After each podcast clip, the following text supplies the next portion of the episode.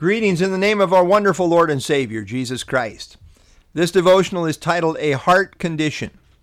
Context, context, context. In matters of proper interpretation, context is king. Read to the end of the sentence, consider the whole paragraph, look at the flow of the whole letter. Learn to think in context, what comes before and what comes after, and it will greatly aid in proper understanding. In Matthew 4:17, Jesus began his ministry by calling people to repentance, for the kingdom was at hand. At his first coming, Christ presented the kingdom to Israel on the condition of repentance. In the Sermon on the Mount, which follows in Matthew 5 through 7, Jesus gave various descriptions that are characteristic of true repentance. It is only the truly repentant who will see the kingdom.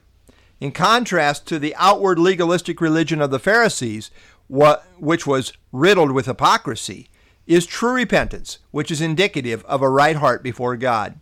The pure in heart are those who have come to repentance. In Matthew 5 8, Jesus said, Blessed are the pure in heart, for they shall see God. The heart is the core of our being, related to the motives and will of a person.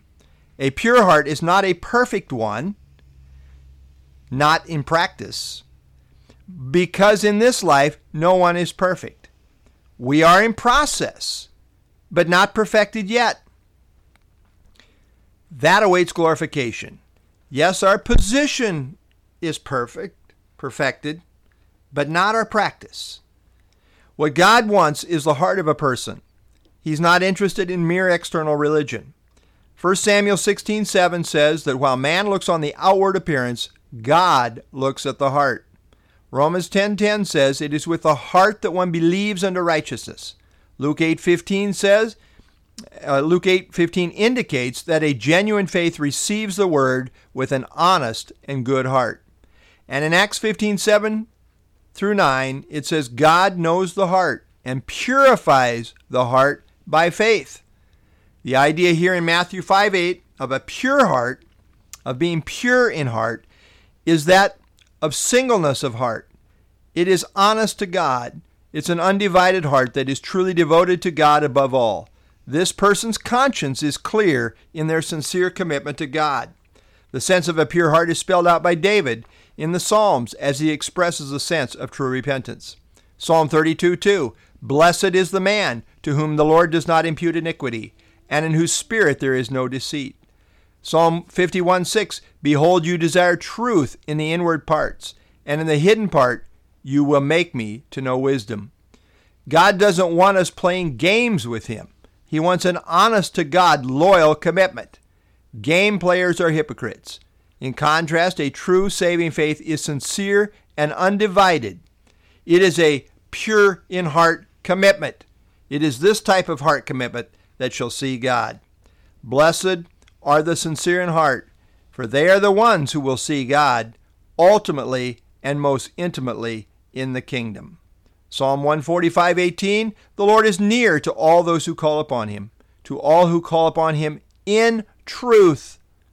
Revelation 22 1 through 5 And he showed me a pure river of water of life, clear as crystal, proceeding from the throne of God and of the Lamb.